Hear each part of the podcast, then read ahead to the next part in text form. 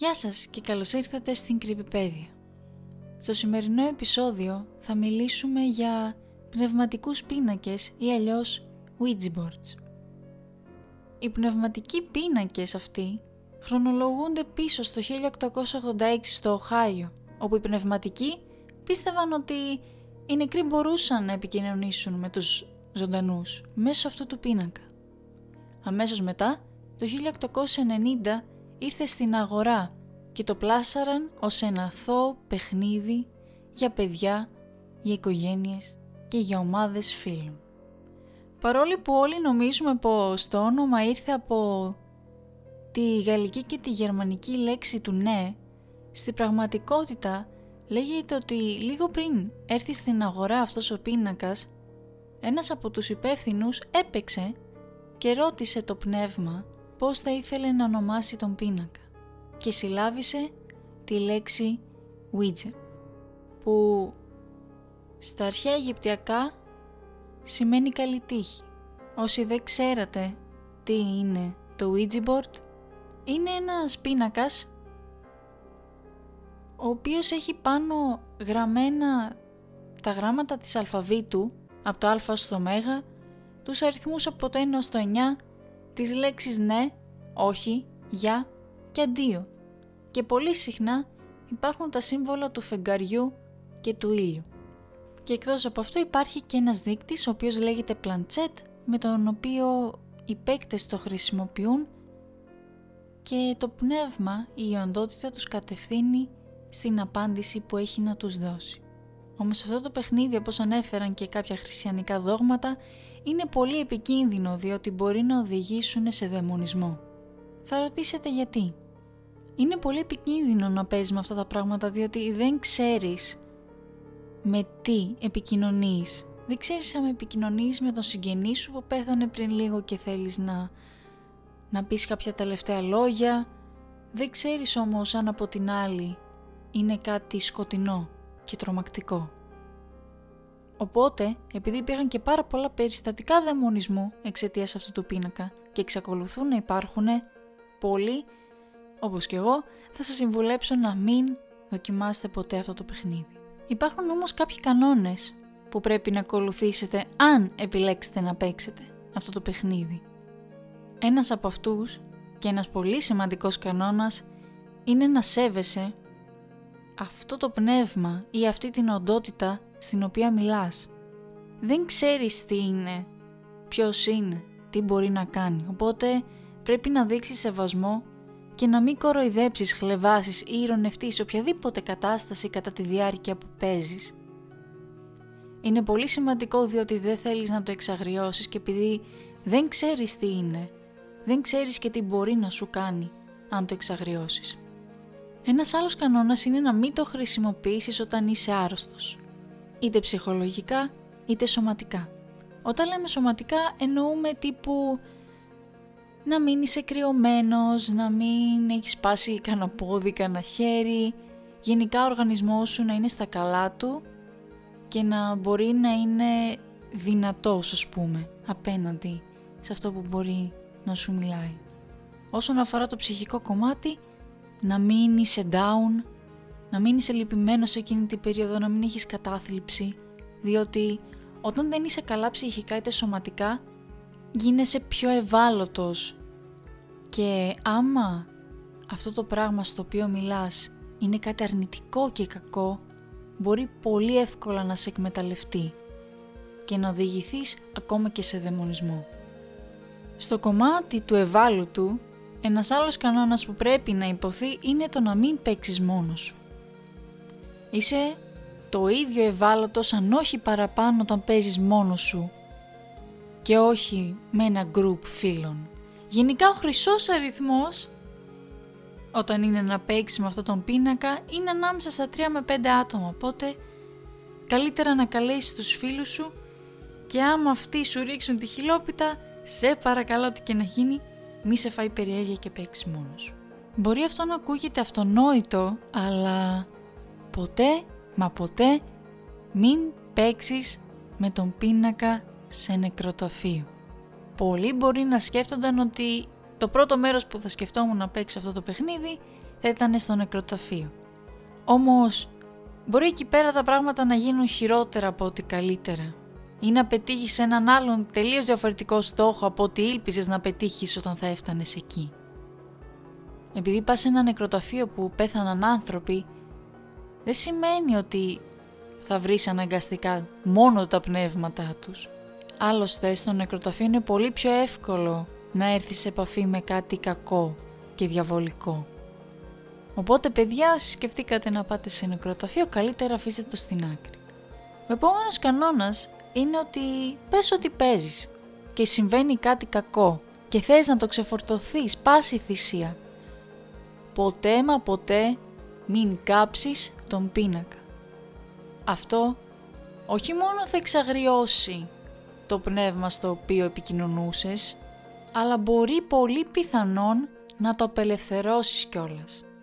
Τι γίνεται; Με αυτόν τον πίνακα στην ουσία ανοίγεις μια πύλη, οκ, και ανοίγεις μια πύλη από τον κόσμο των πνευμάτων προς τον ανθρώπινο. Και όταν αυτός ο πίνακας είναι η μόνη πύλη, αν αυτό το πνεύμα στο οποίο μιλάς, η οντότητα, έχει κακά κίνητρα, θα κάνει ό,τι μπορεί για να μην κλείσεις αυτή την πύλη.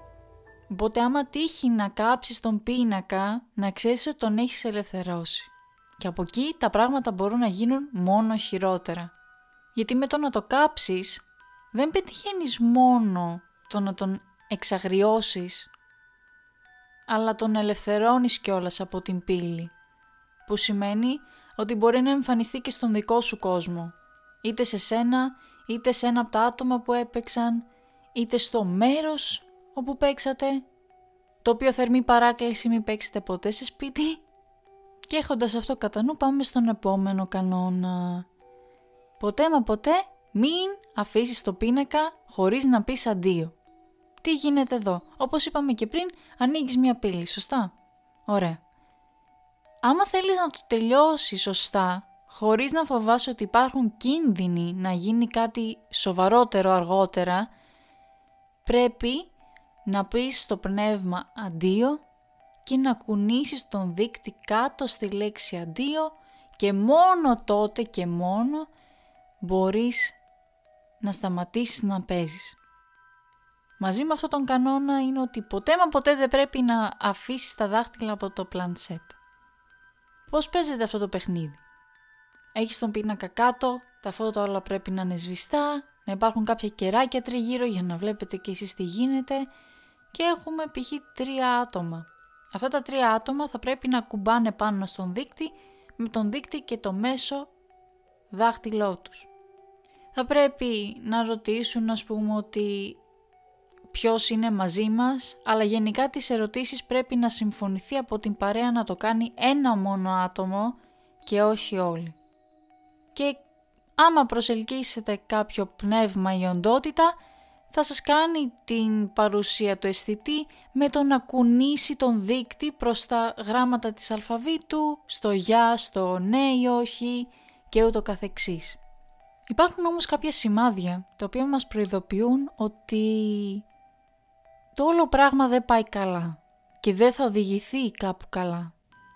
Ένα από αυτά είναι ότι άμα δεις τον δείκτη να πηγαίνει αντίστροφα τους αριθμούς ή να πηγαίνει ένα προς ένα τα γράμματα της αλφαβήτου, προσπάθησε να τελειώσει όσο πιο γρήγορα γίνεται το παιχνίδι λέγοντας αντίο. Και σέρνοντας εννοείται το πλαντσέτ κάτω στη λέξη αντίο. Αν συμβεί αυτό μην αφήσεις με τίποτα όμως το πλαντσέτ να πάει μέχρι και τη τελευταία λέξη, τον τελευταίο αριθμό. Αυτό είναι μια τακτική το οποίο χρησιμοποιούν οι οντότητες για να αποδράσουν από τον πίνακα. Αλλά σκέψου το λίγο. Άμα ήταν ένα καλό πνεύμα ή αν ήταν ένα ανθρώπινο πνεύμα στο οποίο μιλούσες, γιατί να ήθελε να φύγει και να αποδράσει; Οπότε η μόνη σου σκέψη μπορεί να είναι ότι αυτό το πράγμα με το οποίο μιλάς είναι δαιμονικό και θέλει να αποδράσει, ένας Θεός ξέρει γιατί. Ένας άλλος κίνδυνος που μπορείς να αντιμετωπίσεις που σημαίνει ότι ξέρεις έχουμε ένα διαβολικό πνεύμα εδώ είναι άμα δεις το πλαντσέτ να μετακινείται στις τέσσερις γωνίες του πίνακα ή να κάνει το σύμβολο 8 στα πλάγια, δηλαδή σαν το infinity, σαν το άπειρο. Θα δεις δηλαδή συνέχεια τον δείκτη να πηγαίνει να φτιάχνει συνέχεια αυτό το σχέδιο του απείρου. Άμα το δεις αυτό, υποδηλώνει σίγουρα ότι ήρθες σε επαφή με μια κακή δαιμονική σκοτεινή οντότητα. Υπάρχουν όμως και δύο σημάδια τα οποία είναι ακόμα χειρότερα από αυτά που είπαμε. Ένα από αυτά είναι άμα το πλαντσέτ ή ο δείκτης φύγει από τον πίνακα. Πες ότι κάθεσαι με τους φίλους σου, έχετε τα δάχτυλα πάνω στον δείκτη και καθώς πάει να απαντήσει στην ερώτηση αυτό το πνεύμα ή οντότητα, κατευθείαν είναι λες και κάποιος το σμπρώχνει και ο δείκτης φεύγει από τον πίνακα. Αυτό είναι ένα από τα χειρότερα σημάδια και δείχνει ότι τα πράγματα πάνε λίγο εκτός ελέγχου γιατί φαίνεται ότι αυτή η οντότητα έχει αρκετά μεγάλη δύναμη για να μπορέσει να το κάνει αυτό και σημαίνει κάπως ότι πάλι η πύλη αυτή είναι, την έχεις αφήσει ελεύθερη και ότι αυτό το πνεύμα μπορεί να φύγει από τον πίνακα και να κάνει κι άλλα πράγματα. Και το τελευταίο σημάδι ότι κάτι πήγε στραβά είναι να χάσει την αίσθηση του χρόνου. Αν για παράδειγμα παίζεις με τον πίνακα μισή ώρα και βλέπεις το ρολόι σου και βλέπεις ότι πέρασαν τρεις, αυτό σημαίνει ε, υπάρχουν πολύ μεγάλες πιθανότητες να στοιχιώθηκες από αυτό το πνεύμα για όλη τη διάρκεια που δεν καταλάβαινες τι συνέβαινε. Δηλαδή, μπορεί εσύ να καθόσου να μιλούσες στον πίνακα και κάποια στιγμή εκεί που χάνεις τις αισθήσεις σου να σε κυριεύει αυτό. Κατά τη διάρκεια αυτή δεν ξέρεις τι είπες υποτίθετο εσύ, δεν ξέρεις τι έκανες και κάποια στιγμή έχεις στα συγκαλά σου και βλέπεις ότι πέρασαν τρεις ώρες. Ενώ εσύ έχεις κατά νου ότι ήσουν εδώ και μια μισή ώρα μέσα στο παιχνίδι. Αυτό έχει πολύ μεγάλες πιθανότητες και αποδεικνύει ότι πολύ πιθανό να έχεις δαιμονιστεί από αυτή την οντότητα και καλό είναι όταν υπάρχουν τέτοιες καταστάσεις να λέμε γενικά όσο πιο γρήγορα γίνεται αντίο και να σέρνουμε τον δείκτη κάτω στη λέξη αντίο. Αφού μάθαμε ότι χρειαζόμασταν για τους πίνακες Σουίτζα, θα πούμε δύο ιστορίες στις οποίες τα πράγματα δεν πήγαν και τόσο καλά όσο ελπίζαμε. Ο Τζο άραζε με τους φίλους του και τον κολλητό του Κάρλο. Θυμήθηκε ότι ξέχασε να πάρει κάτι από το αυτοκίνητό του και καθώς πήγαινε εκεί, πρόσεξε ένα σπίτι στην άκρη του δρόμου. Έλεγε ότι έμοιαζε σαν να ήταν από τρομακτική ταινία και καθώς πήγαινε προς το αυτοκίνητό του, είδε έναν άνθρωπο να τον κοιτάει και να στέκεται ακριβώς έξω από εκείνο το σπίτι. Άρχισε να τον πλησιάζει και ο Τζο έκανε το ίδιο. Όταν ήρθε αρκετά κοντά του, ο Τζο είδε μια φιγούρα σκοτεινή, τρομακτική, διαβολική και έτρεξε κατευθείαν πίσω στους φίλους του. Ήταν τόσο τρομαγμένος που είπε τη δικαιολογία ότι η μητέρα τον το χρειαζόταν για κάτι δουλειές, μπήκε στο αυτοκίνητό του και γύρισε σπίτι. Την επόμενη μέρα πάει στο σπίτι του Κάρλο για να κάτσουν και να κουβεντιάσουν. Ο Κάρλο ρωτάει γιατί έφυγες; Ο Τζο του εξήγησε ότι είδε μια φιγούρα σε εκείνο το σπίτι και ότι ήταν κάτι σαν διαβολικό, σκοτεινό.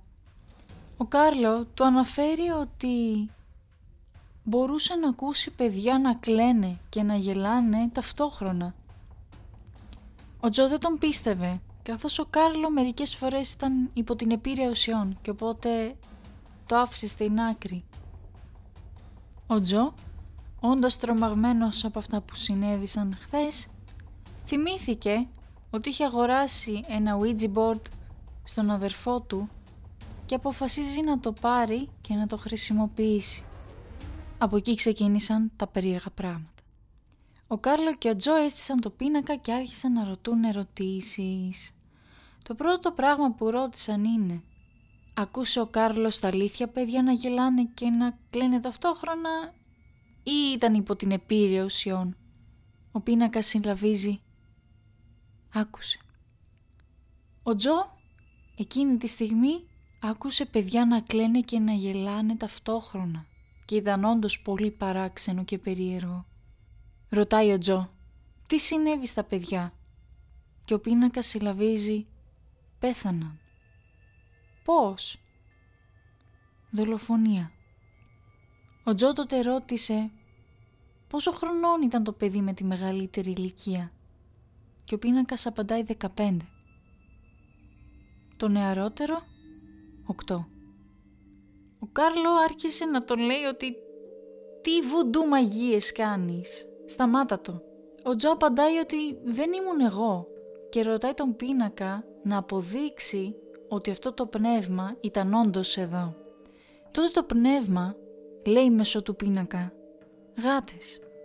«Γάτες» και ο Τζο τότε βλέπει κατευθείαν πάρα πολλές γάτες να έρχονται από το πουθενά, να νιαουρίζουν σαν τρελές.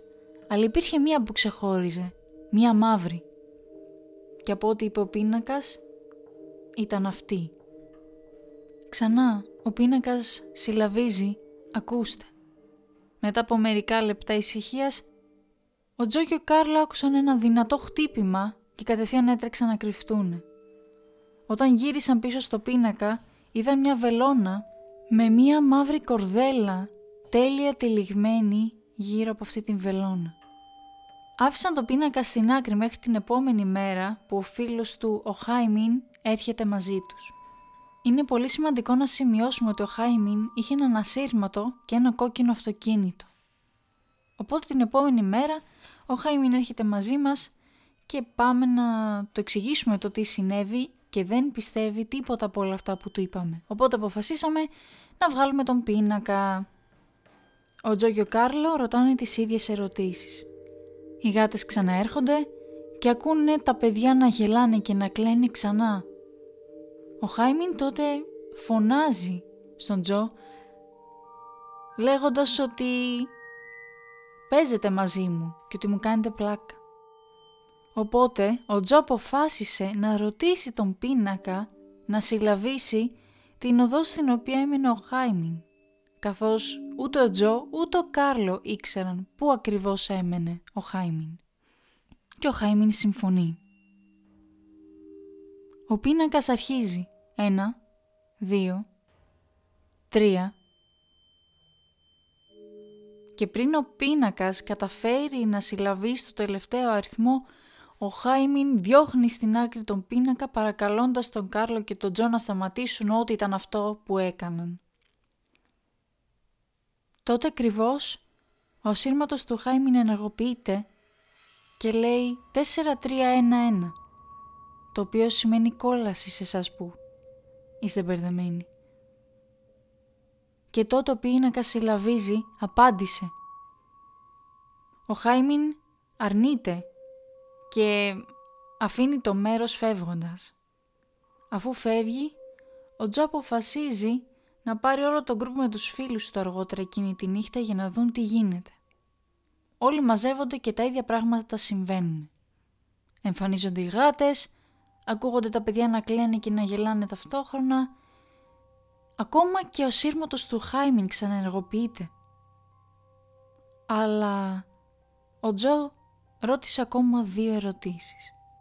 Η πρώτη ερώτηση είναι αν εσύ, στον οποίο μιλάμε, ήσουν η ίδια φιγούρα που είδα σε εκείνο το σπίτι.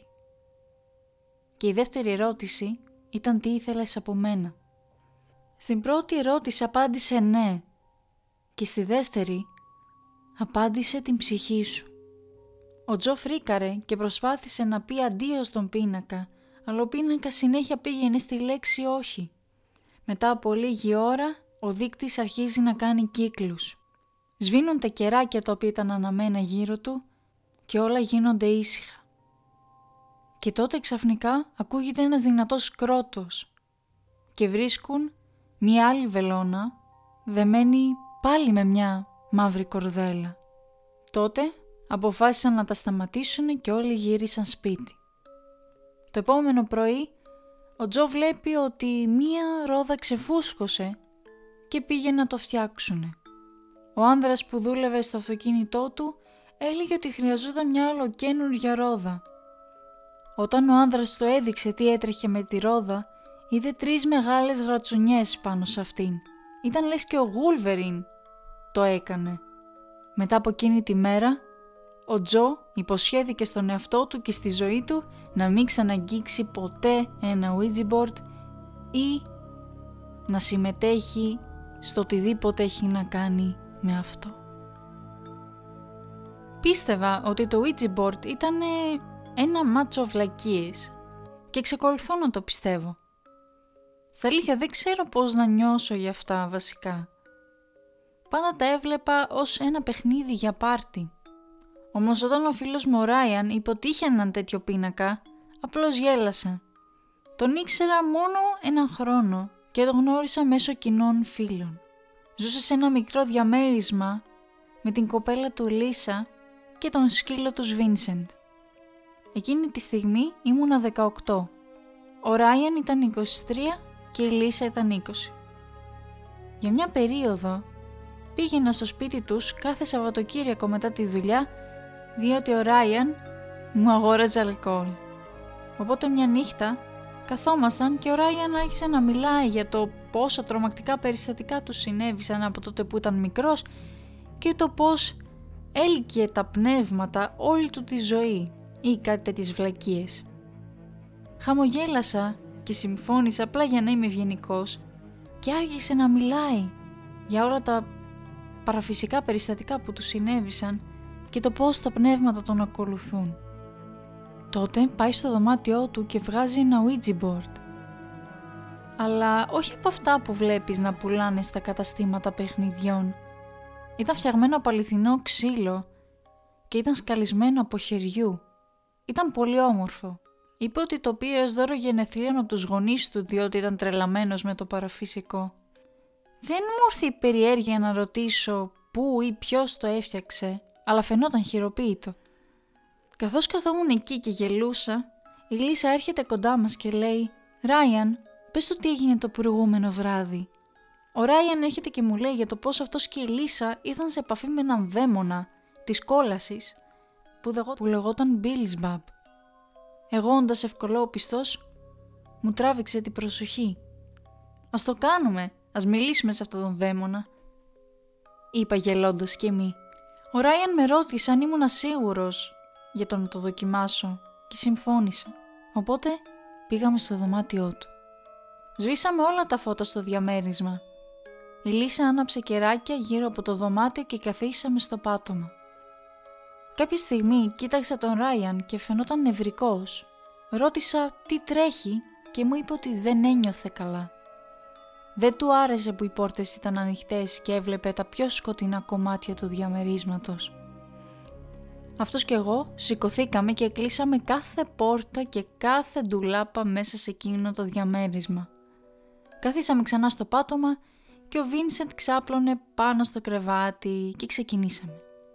Προσπαθήσαμε πολλές φορές να ρωτήσουμε αν υπήρχαν πνεύματα μαζί μας, όμως τίποτα. Για περίπου 20 λεπτά, απολύτως τίποτα. Τότε, είπαν τον Ράιαν ότι ήθελα να ρωτήσω κάτι συγκεκριμένο. «Είναι ο Τζον Σμίθ εδώ, μαζί μας, μπορώ να του μιλήσω». Ο Τζον Σμίθ ήταν ο πατέρας του κολλητού μου που σκοτώθηκε σε ένα αυτοκινητιστικό δυστύχημα. Και τότε κουνήθηκε ήταν τρελό. Ήταν λες και μια μεγάλη δύναμη ήρθε στη ζωή μέσω του δείκτη. Ήταν λες και είχε δικό του μυαλό. Άρχισε να μας δείχνει τα γράμματα και έδειξε τη λέξη «Γεια σου». Τον ρώτησα αν ήταν ο Τζον και είπε ναι. Και του ρώτησα να το αποδείξει. Και συλλάβισε το όνομα του κολλητού μου. Τον ρώτησα που ήταν όταν πέθανε και συλλάβισε λίμνη ανατρίχιασε από πάνω μέχρι κάτω. Αυτό που νόμιζε ότι θα είχε πλάκα, από ό,τι φαίνεται έγινε συναισθηματικό και τρομακτικό. Ο Ράιαν και η Λίσα δεν είχαν ιδέα για τον Τζον Σμιθ. Ποτέ δεν τον ανέφερε ούτε στις συζητήσεις μας και γενικότερα δεν τον ήξεραν. Οπότε δεν θα μπορούσαν να μου κάνουν πλάκα. Άρχισα να αγχώνομαι. Τότε είπα τον Ράιαν και την Λίσα ότι δεν ήθελα άλλο να μιλάω μαζί του Οπότε μου είπαν να σπρώξω το planchette στο αντίο ή ό,τι και αν ήταν αυτό. Εκείνη τη βραδιά το σταματήσαμε, αλλά ήθελα κι άλλο. Το επόμενο βράδυ ξαναγύρισα. Ίδια ρουτίνα. Ο Ράιαν και η Λίσα τακτοποίησαν το δωμάτιο, κλείσαμε όλες τις πόρτες και ο Βίνσετ ήταν πάνω στο κρεβάτι. Η Λίσα είπε ότι ήθελε να μιλήσει με τη γιαγιά της. Οπότε κάναμε τη διαδικασία. Το ίδιο πράγμα συνέβη σε αυτήν όπως και σε μένα. Δεν θυμάμαι πολύ καλά, αλλά θυμάμαι ότι ο πίνακας συλλάβησε τος σαγαπό και κάποιες πλάκες που έκανε η Λίσα με την γιαγιά της. Και η Λίσα άρχισε να δακρύζει. Ήταν πολύ δυνατό. Νομίζω όλοι το καταλάβαμε. Όμως τότε συνέβη. Μετά από αυτό που έγινε με τη γιαγιά της Λίσα, όλοι ήμασταν πάνω κάτω σε σοκ. Ο Ράιαν κάθισε να κάνει παρέα στην Λίσα για να ηρεμήσει και εγώ ήμουν άφωνος. Μόλις ηρεμήσαμε, συνεχίσαμε το παιχνίδι. Αυτή τη φορά ρώτησαμε κάτι πιο νορμάλ. Υπάρχουν πνεύματα μαζί μας. Αυτό που πιστεύαμε ότι θα άφηνε το πλαντσέτα κίνητο άρχισε να κουνιέται με μεγάλη δύναμη, τρομακτική δύναμη. Ο δείκτης κινόταν βία μέσα στον πίνακα. Όλοι κάπως νευρικά γελάσαμε και ρωτήσαμε ποιος είσαι; Ο δείκτης έδειξε το σύμβολο του φεγγαριού. Και αν δεν το ξέρατε, υποτίθεται σημαίνει μια σκοτεινή οντότητα. Όλοι κοιτάξαμε ο ένας τον άλλον και κατευθείαν συγχρονισμένα κινήσαμε το πλαντσέτ στη λέξη αντίο. Μόλις το κάναμε, ο Βίνσετ έφυγε από το κρεβάτι και άρχισε να τρέχει. Κάθισε μπροστά από τη τουλάπα, της οποίας η πόρτα ήταν ανοιχτή. Καθόταν και είχε το βλέμμα του σε ένα συγκεκριμένο μέρος, λες και κοιτούσε κάποιον. Μα καλά αυτή την πόρτα την είχαμε κλείσει πριν. Ο Ράιεν πήδηξε από το φόβο του και λέει «Τα παρατάω» και τρέχει στη κουζίνα. Η Λίσα και εγώ τον ακολουθήσαμε. Ανάψαμε κατευθείαν όλα τα φώτα μέσα στο σπίτι. Δεν είχα ξαναδεί ποτέ τον Ράιαν τόσο πανικοβλημένο. Ήμασταν όλοι πολύ φοβισμένοι. Δεν ξέρω τι ακριβώς συνέβη, αλλά αυτή η πόρτα ήταν σίγουρα κλειστή πριν κάνουμε το παιχνίδι. Μετά από λίγη συζήτηση και καλμάροντας ο ένας τον άλλον, έφυγα. Δεν κοιμήθηκα εκείνο το βράδυ. Δεν είχα ξαναδεί ποτέ κάτι τέτοιο. Μετά από εκείνο το βράδυ ένιωθα λες και με παρακολουθούσε κάποιος. Για περίπου έναν χρόνο κοιμόμουν με τα φώτα αναμένα. Τελικά αυτή η χρονιά ήταν η χειρότερη της ζωής μου. Έπεσα σε κατάθλιψη και ήμουν παρανοϊκός. Δεν μπορούσα να μην αισθάνομαι ότι κάτι με παρακολουθούσε και με κοιτούσε. Συνέχισα να πηγαίνω στον Ράιαν και στη Λίζα, αλλά ποτέ δεν ξαναγγίξαμε αυτόν τον πίνακα. Και που λέτε παιδιά, αυτές ήταν οι ιστορίες που είχα να σας διηγηθώ για αυτό το επεισόδιο. Εύχομαι να σας άρεσε, εύχομαι να το απολαύσατε και να μάθατε κανένα δυο πράγματα σχετικά με το Ouija board και τους πνευματικούς πίνακες. Όσοι θέλετε να ακολουθήσετε στο podcast στο Instagram, πατήστε παπάκι κρυπηπέδια και θα μας βρείτε εκεί. Αν σας άρεσε το επεισόδιο και θέλετε να μας ακολουθήσετε και να ακούτε κι άλλα, παρακαλώ πατήστε το κουμπί follow και μέχρι τότε να είστε ασφαλείς και θα τα πούμε την επόμενη Παρασκευή.